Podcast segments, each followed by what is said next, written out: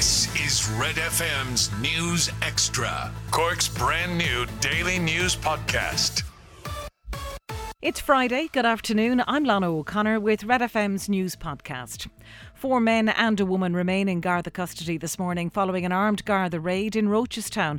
A shot was fired from inside a premises yesterday evening when Gardaí tried to gain entry. Jamie O'Hara has this report for Red FM News. Detectives, backed up by members of the Regional Support Unit and the Armed Support Unit, were in the process of entering a premises at Island View on the Rochestown Road when a shot was fired from inside.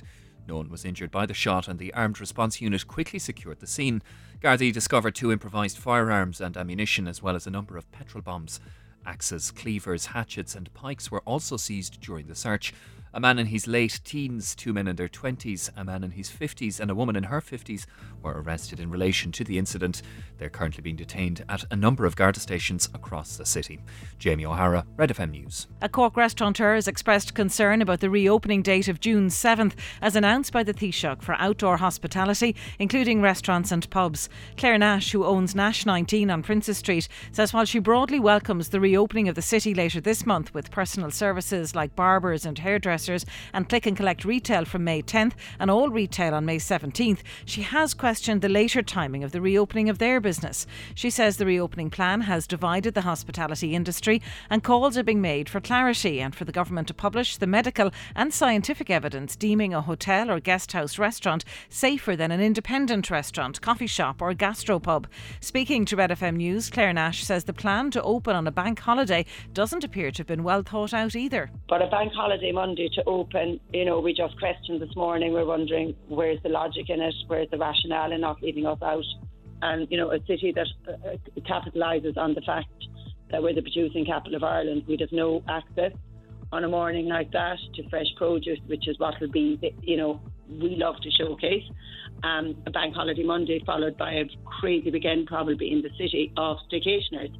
Um, you know, we just worry where's the safety in that, where's the rationale piece for us. Catch up on Cork with our new daily news podcast, Red FM News Extra. I'm Rory Sport, and Cork City will be looking to avoid a fifth consecutive league defeat tonight. The Rebel Army head to Bray Wanderers in the SSC Airtricity League First Division, looking for a first win since the victory over Cobh Ramblers on opening day. Speaking to Red FM Sport, City midfielder Alec Byrne says it's a big game for them tonight. Look, obviously, it's been a bad run of games for us, so maybe confidence is down, but as I said, every game is huge in this league. It's, you know it's going to be good as long as we win our battles and stuff like that and stay in the game and not give away stupid, eat sloppy goals. I think I think we'll be fine. But like every game is a big game, so um, I just I think we just have to treat it like any other game and just make sure we don't give away sloppy goals. City striker Jack Walsh returns after suspension, while Gearóid Morrissey could feature after missing the defeat to Treaty United with injury. Kick-off at the Carlisle grounds tonight is at 7.30. There's one game in the Premier League this evening as Southampton host Leicester City. Kick-off is at 8. In rugby, Ulster face Leicester Tigers in the semi-final of the European Challenge Cup this evening. That's in Welford Road. Kicks off at 8 o'clock. In racing, the Champion Hurdle is the feature race in the penultimate day of the Punchestown Festival. That one goes to post at 5.25. And in snooker, the World Championship semi-finals continuing today. Mark Selby and Stuart Bingham are currently at the table, and this afternoon, Kyren Wilson leads Shaun Murphy six frames to two. Five biggest stories in Cork today. This is Red FM's News Extra. I mentioned there one of the stories regarding a juvenile who stole keys and jackets and went on a bit of a, a tour around West Cork breaking into some cars. And it's a warning from the Gardaí to everyone. The judge said, um, Everyone, leave nothing in your cars, lock every car outside your home. He was dealing with the case of keys stolen from one car and later found in a second stolen car the amount of people that are being broken into these days. And unfortunately, amongst them is poor old Samuel. Samuel, good morning. Hi, Demir. When did this happen? Yesterday? Um, on the 28th, which is Wednesday. On Wednesday. What happened, my man? Were you parked up? What was the deal? What happened? Um, finished work at about 12, arrived home, say, um, um, 10 past midnight. Um, have the car in front of the door because I was meant to get up again early morning at about half five. So I said I just leave everything, Oh, join God. into the house. Yeah, you don't get much sleep, do you? My God. went to bed.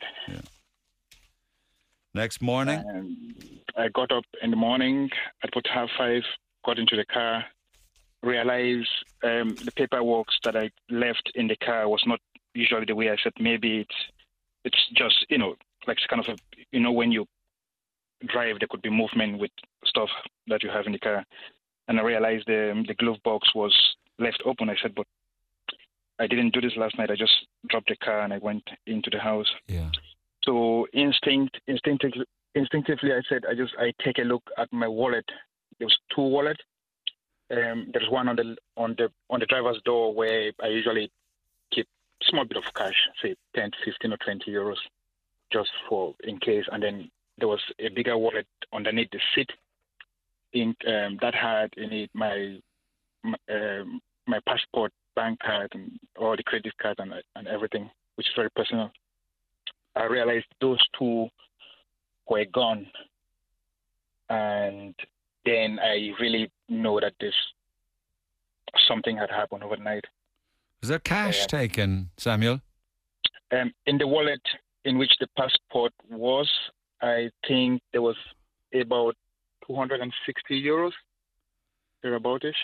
I gotta ask you, man. I just gotta ask you. What are you doing leaving bank cards, passports, and a wallet full of cash in the car? Yeah, that's a good question. But You must be usually, kicking yourself over that. Usually, I be reluctant to do that. But what happened is I had, you know, the um, I had a packet of face mask on the side of the car with money that I withdrew from the bank that was in it as well, but that was not touched because maybe it was seen as a face mask thing, you know. There was even more money in it. In it, yeah. How much? Um, 480. 480. Th- I'm delighted the thief missed 480 euro. He'd be kicking himself. That made me very happy. That would have got me gutted if I didn't see that. So I took that and I realized everything was exactly the way it was. But why did you leave the bones nearly 800 bucks in the car? Neil, like, eh, I did a bit of delivery the whole night on Wednesday. Came back at 12. I said I just do what I have to do, get to bed. You and I was meant forget? to get up in the. eh, No, I was no, I didn't forget. I was meant to get up in the morning, do my runs, and then bring the kids to school before I used the money for the purpose intended. That's why I just said I'd, I'd, I'd leave it go. I know. I know. Usually it doesn't happen. I know. Well, it was just on the night that you did. Don't forget to like and subscribe to get Red FM's News Extra daily.